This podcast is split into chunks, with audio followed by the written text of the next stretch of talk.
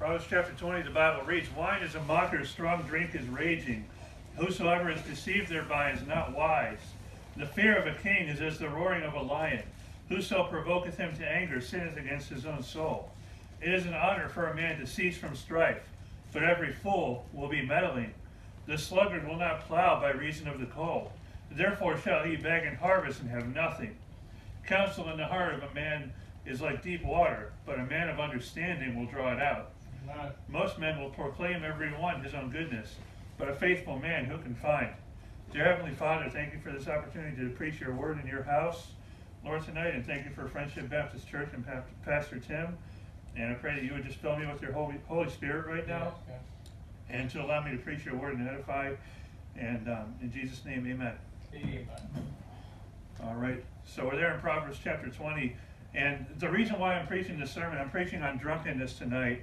Um, the reason why I'm preaching is this is because there's no shortage of people out there, whether it's on the internet, whether it's people in our day-to-day lives who want to convince us that drinking is okay, people that want to convince us that you can just be a social drinker, people that want to um, try to lead us down that path of drunkenness.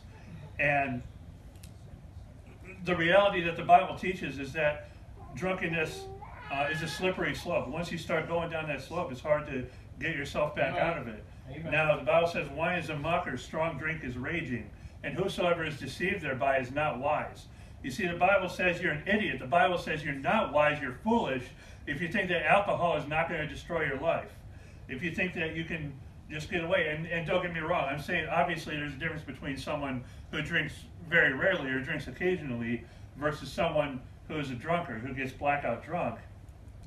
But let me tell you, everyone who has, who becomes someone who's actually a drunkard, who's blackout drunk, started that way in the first place, didn't they? They started off being a social drinker, being an occasional drinker. Now, this whole passage here, Proverbs 20, verse 1 through 6, this, these points all tie together with verse 1 here. So let's look at verse 2. The fear of a king is as the roaring of a lion. Whoso provoketh him to anger sinneth against his own soul. Now, who's your king tonight? What's your king's name? My king's name is Jesus. Amen. Now, Jesus is the King of kings and the Lord of lords. And I don't want to provoke him to anger, do you? I don't want to provoke. It's, my soul's going to be hurting if I do that. It's going to, it's going to hurt if you provoke the king to anger. Verse 3 It is an honor for every man to cease from strife, but every fool will be meddling. Just like verse 1, it says you're not wise if you're deceived by alcohol. Um, every fool will be meddling. We want to cease from strife. If we drink, if we you know, especially if, if you become a drunkard, if you get into a habit of drinking, it's going to cause strife in your life. It's going to cause contentions. It's going to cause contempt and hatred in our lives. And that's something that we want to avoid. We want, we want to live peaceably as much as is possible with all men. We want to live peaceably.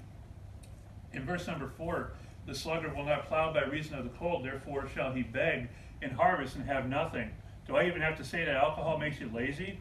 It makes you not show up to work on time. It makes you not um, it makes you not have a good work ethic, and that's something that we want to avoid as well. Verse five: Counsel in the heart of man is like deep water, but a man of understanding will draw it out. Most men will proclaim every one his own goodness, but a faithful man who can find?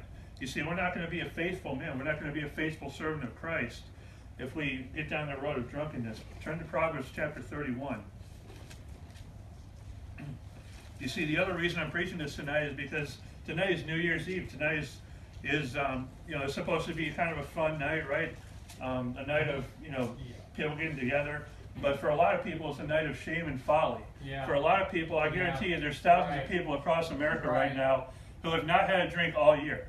They haven't had a drink in two years or three years, but they're going to have that drink tonight, yeah. and they might regret it. They might.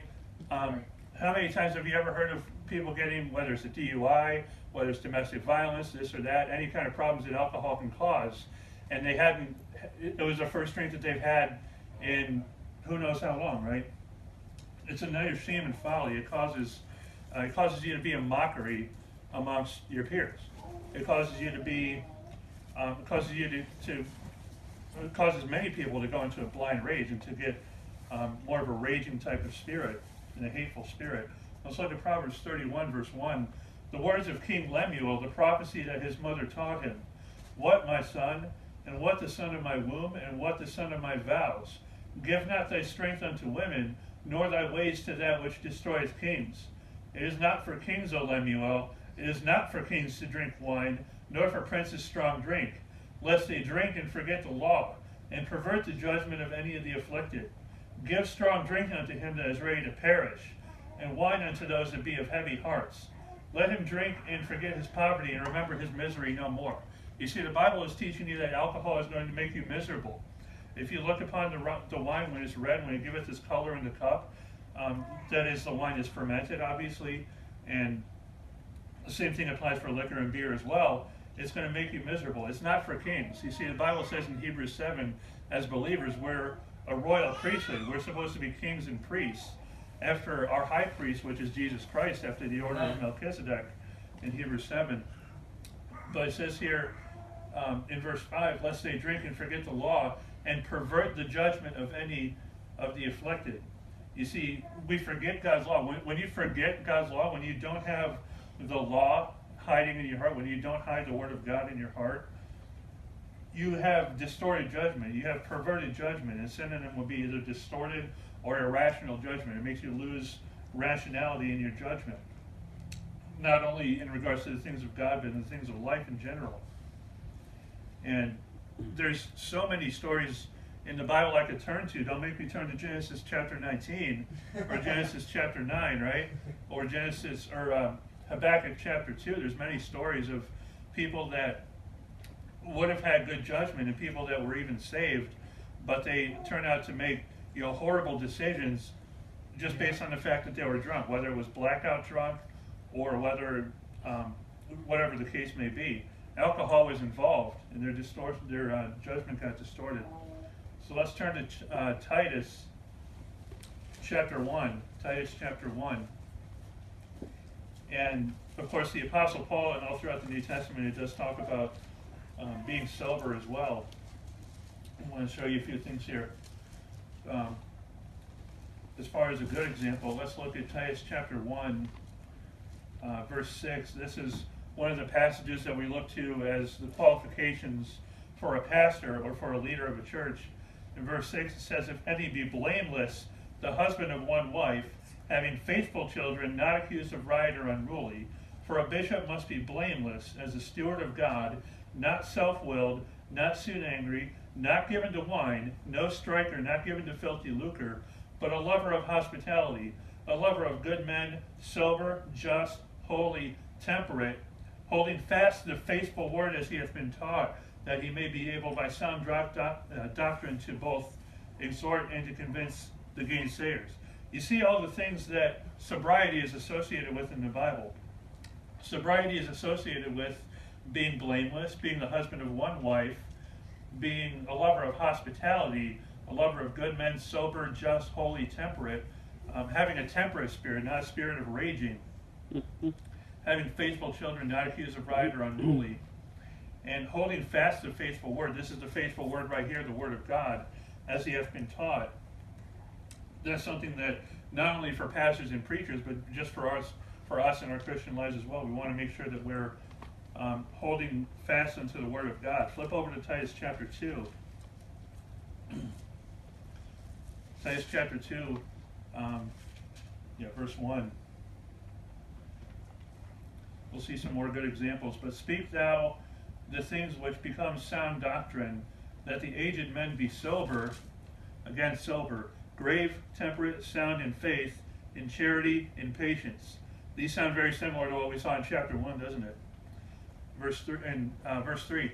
The aged women likewise, that they be in behavior as becometh holiness, not false accusers, not given to much wine, teachers of good things, that they may teach the young women to be sober, to love their husbands, to love their children, to be discreet, chaste keepers at home, good, obedient to their own husbands, that the word of God be not blasphemed. Young men likewise exhort to be sober minded, in all things showing thyself a pattern of good works, in doctrine showing uncorruptness, gravity, sincerity, sound speech that cannot be condemned, that he that is of the contrary part may be ashamed, having no evil thing to say of you. See, I like Titus chapter 1 and 2 because it's equal opportunity it hits on the men and the women. It's um, tells the the elderly, you know, the aged men and the aged women likewise to make sure that the younger ones are staying sober, that the younger ones are holding fast to the faithful word, that they uh, have good behavior as becometh holiness, right? Now, all these things, when you're sober, see, when you, when you have a leader of a church, when you have a pastor who's sober, a pastor who's not given to wine, not given to any kind of drunkenness, in verse 7 it says, in all things showing thyself a pattern of good works.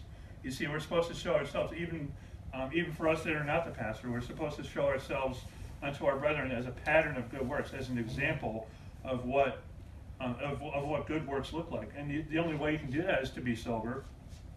The only way you can do that, obviously, you know, um, if, if you touch, you know, alcohol, obviously I've, I've drank in the past. That- That's the reason why I'm so passionate about this subject, is I don't want anyone else falling down that path.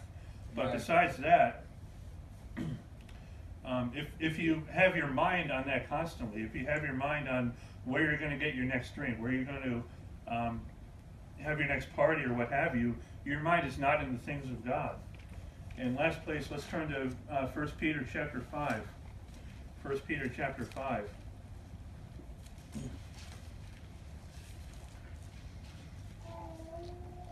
First Peter 5 and yeah, verse 8. First Peter 5 8. Be sober, be vigilant, because your adversary the devil, as a roaring lion, walketh about, seeking whom he may devour, whom resist steadfast in the faith, knowing that the same afflictions are accomplished in your brethren that are in the world.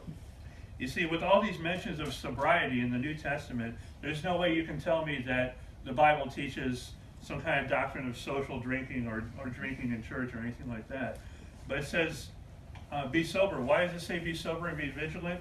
Because your adversary, the devil, walketh about as a roaring lion, seeking whom he may devour. The devil is out to devour you. And one of the, the biggest ways that he devours Christians and even devours unsafe people Right. is by getting them into alcohol, is by getting Right. them into drugs Amen. and everything else. Once you get down that road, your, your judgment is going to be distorted. Um, whom resist steadfast in the faith. We're supposed, we're commanded to be steadfast and resist the devil. It's not going to happen automatically. It's going to happen by taking heed thereunto according to thy work. Uh, knowing that the same afflictions are accomplished in your brethren that are in the world, because we know that our brothers and sisters in Christ, uh, many of us struggle with the same thing. So if we see, uh, if we see someone like our pastor or someone, a brother in Christ, who's uh, who's able to overcome these things, then then we're we're supposed to take you know take the example of them, or we're supposed to be an encouragement to our brothers. So let's pray. Dear Heavenly Father, thank you so much for this opportunity. I pray that you bless the next preacher with your spirit and help us be edified tonight. In Jesus' name, amen. Amen. Amen. Good job, brother.